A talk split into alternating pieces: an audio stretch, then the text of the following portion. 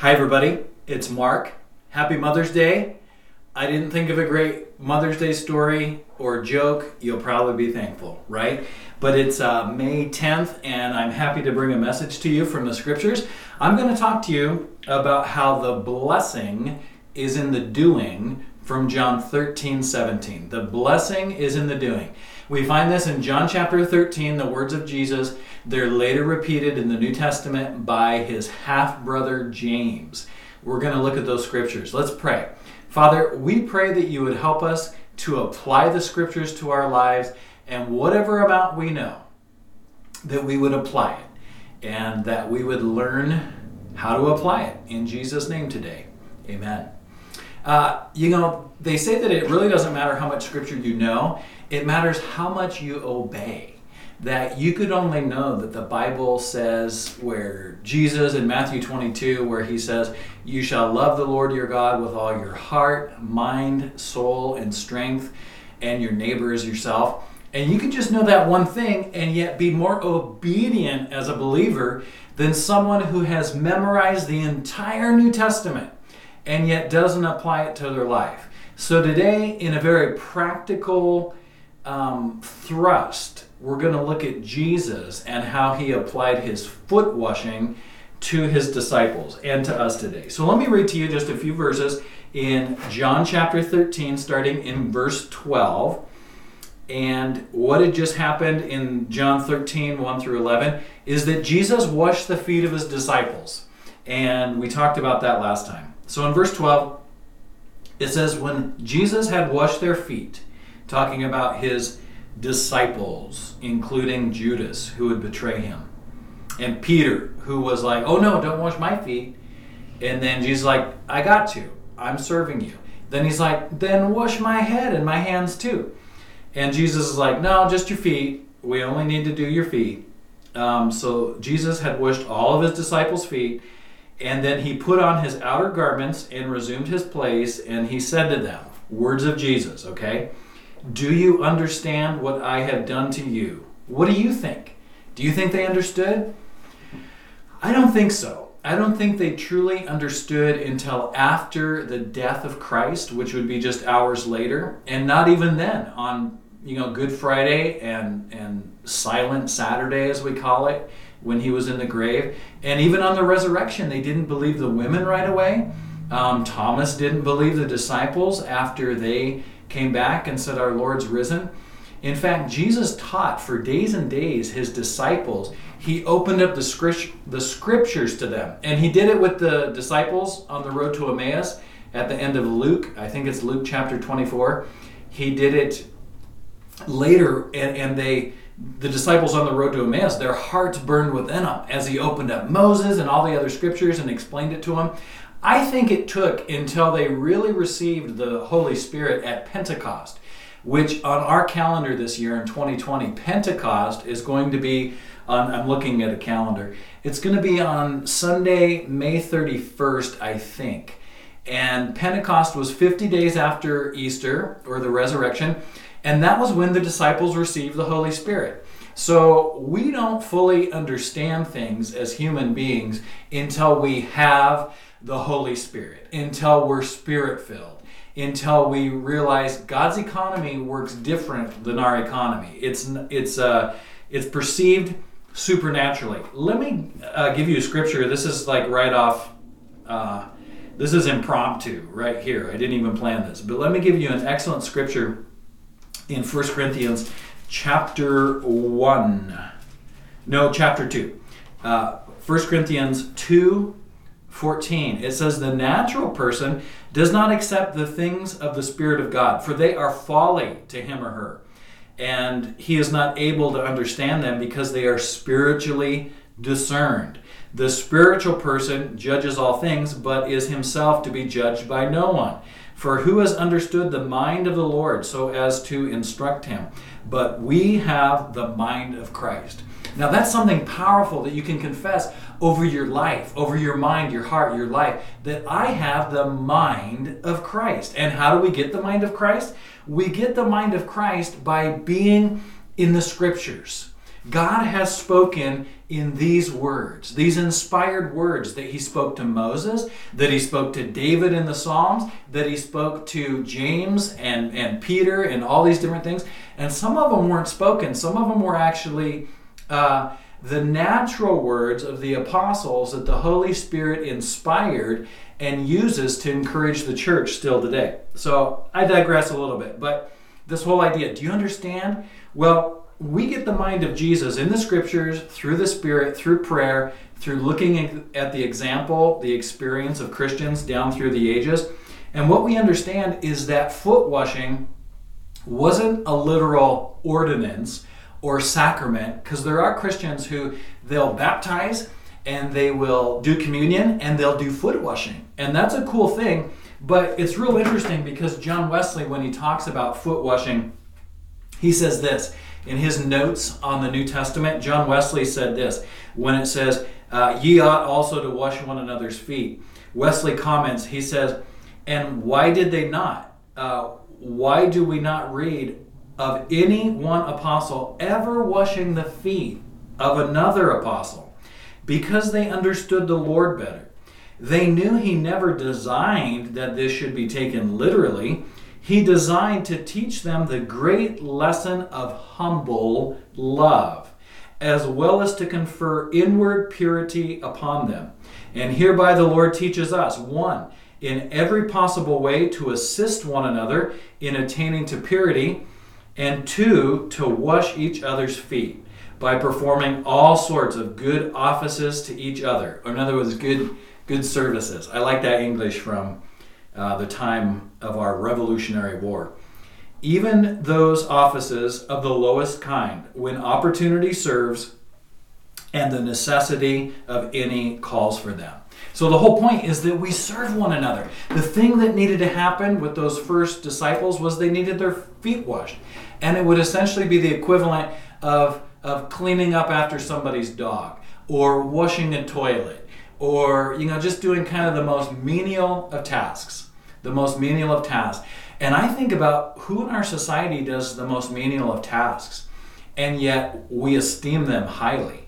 It would be nurses and doctors who have to deal with people's bodies, you know, in, in the you know, forgive me, the sweatiest of places, or the, you know, in people's illness, they're taking care of their throat, and ears, and nose, things like that. We'll use the use your own imagination, but they take care of people and yet they're on the front lines. And so that's a perfect example. And it was the heart of Jesus as as a you know the, the great physician that there's other people who follow in that line of service. There's people who shine shoes and take care of other people. There's no vocation, no calling, no service, no way to make money unless you're maybe selling drugs, which is an exploitation of people or exploiting people directly through human trafficking. Those things are clearly off the table for a Christian. But sometimes people feel like uh, if they're working for a roofer and they're just the basic person that tears roofs off, or works for the city and has to mow, you know, the the side of the road, or people that do those entry level tasks, people feel like, well, I'm not important because of whatever. No, no, that's not it. Work uh, has a certain dignity to it. And when Adam and Eve was created, they were created to work. And what work does for the human being is it the is it it is if I can spit this out like Elmer Fudd, work is the means by which we serve other people and have our own needs met. Think about that. Think about how there's a circle of service that I serve somebody else and generally, because I get good at that, the specialization of labor, you know, we hope we get good at different things, whether it's mowing a yard, doing dishes, doing home health care. Um, we get good at that, and we then get an income, and we can continue to serve other people. And it's and it's an ongoing circle of resources and time and all that stuff. So a little bit of a tangent, but let me apply this. Jesus says in John 13, 13, You call me teacher and Lord and you are right, for so I am.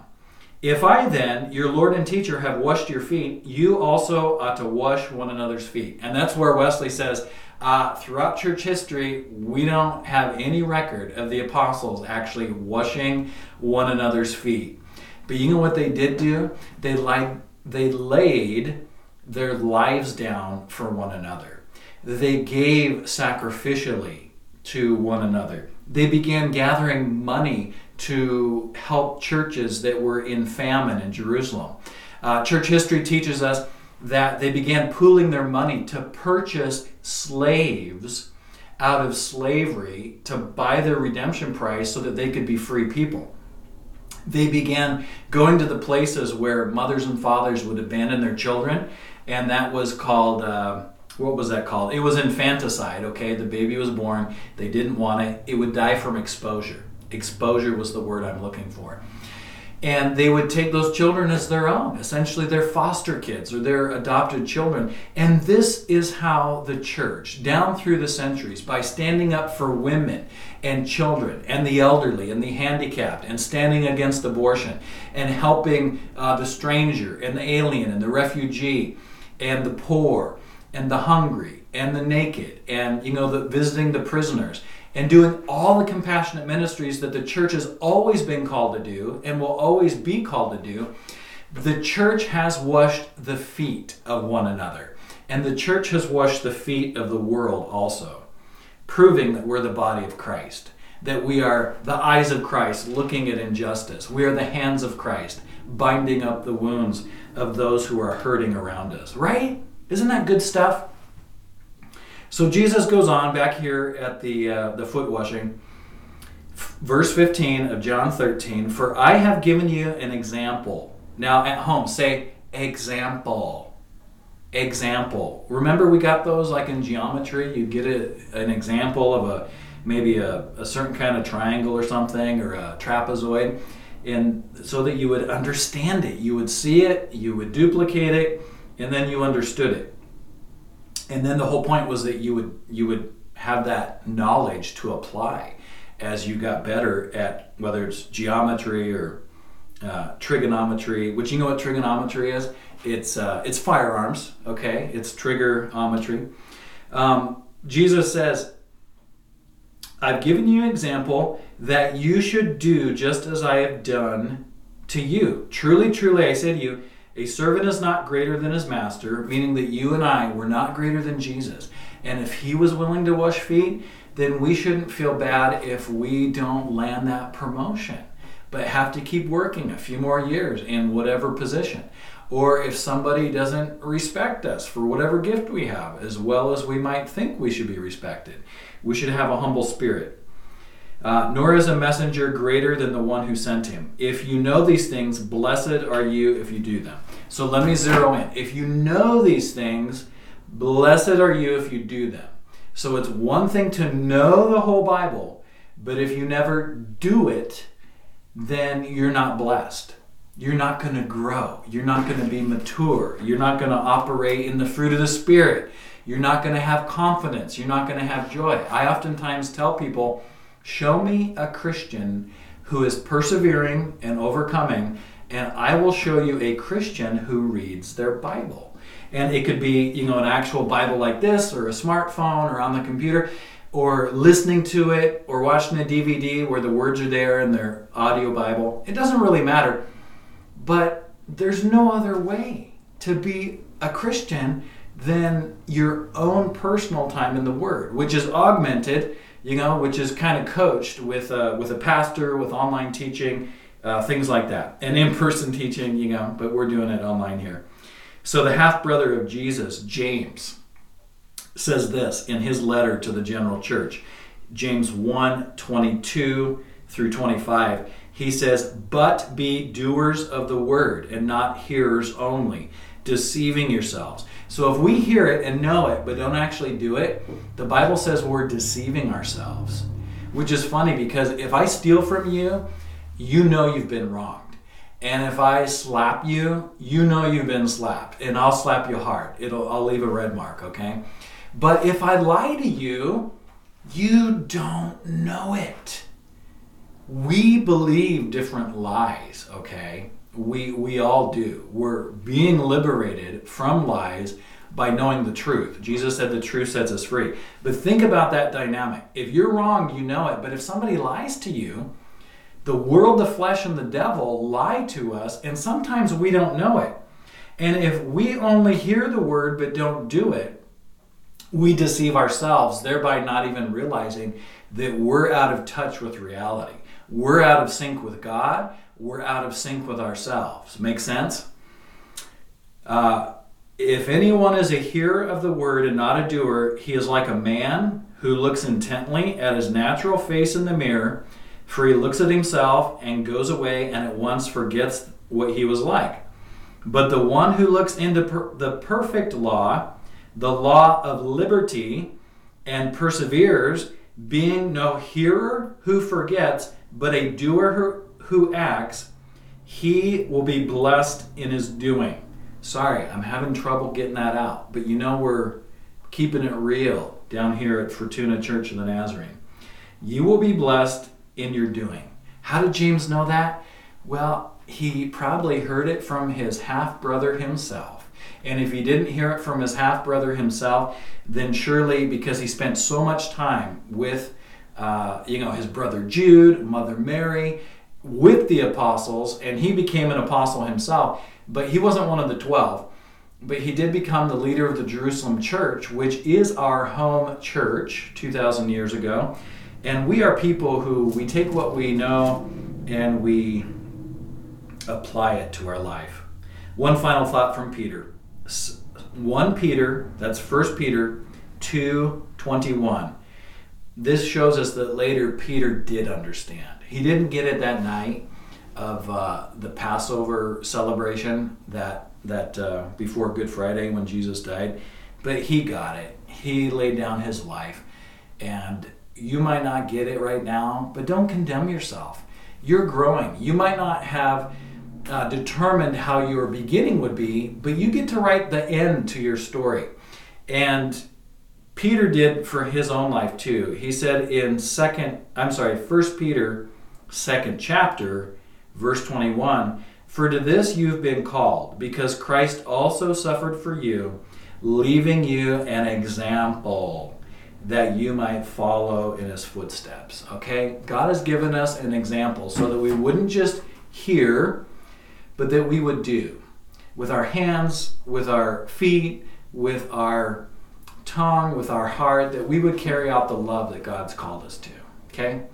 Father, thank you that you've given us an example in the person of Jesus, that you didn't just give us, you know, as much as in this time it's nice to have an online video, but you didn't just phone in an answer like uh, a Mount Sinai experience where people were afraid and they heard the thunder and the lightning. But you came and tabernacled with us in the person of Jesus. And we will have access, we still have access to you through the Spirit, but in the future, we'll continue to have access to you in eternity through the Holy Spirit, I believe, as well as in the person of Jesus, to see that perfect human being, that perfect example for men and women the world over of what it is to be human of what it is to be loving and free and just and submitted to the Father and humble and serving and beautiful. Help us, Lord, once again to take in our imagination the image of all these different things that in the natural world we don't think that someone can have great power as well as meekness. And yet in Jesus we know that he does, he did, and he always will, because Jesus Christ is the same yesterday and today and forever. Help us, Lord Jesus, as we think about one thing maybe that we struggled with when it comes to humility this past week. Or maybe something right now that we're struggling with that requires some humility. Or something in the future, Lord, that's going to require us to be humble and serve another human being and realize that we are going to be blessed not in our hearing, but in our doing. Help us, Father, to not be childlike, but to be Christlike.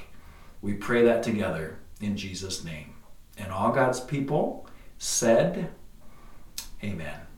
God bless you. Thanks.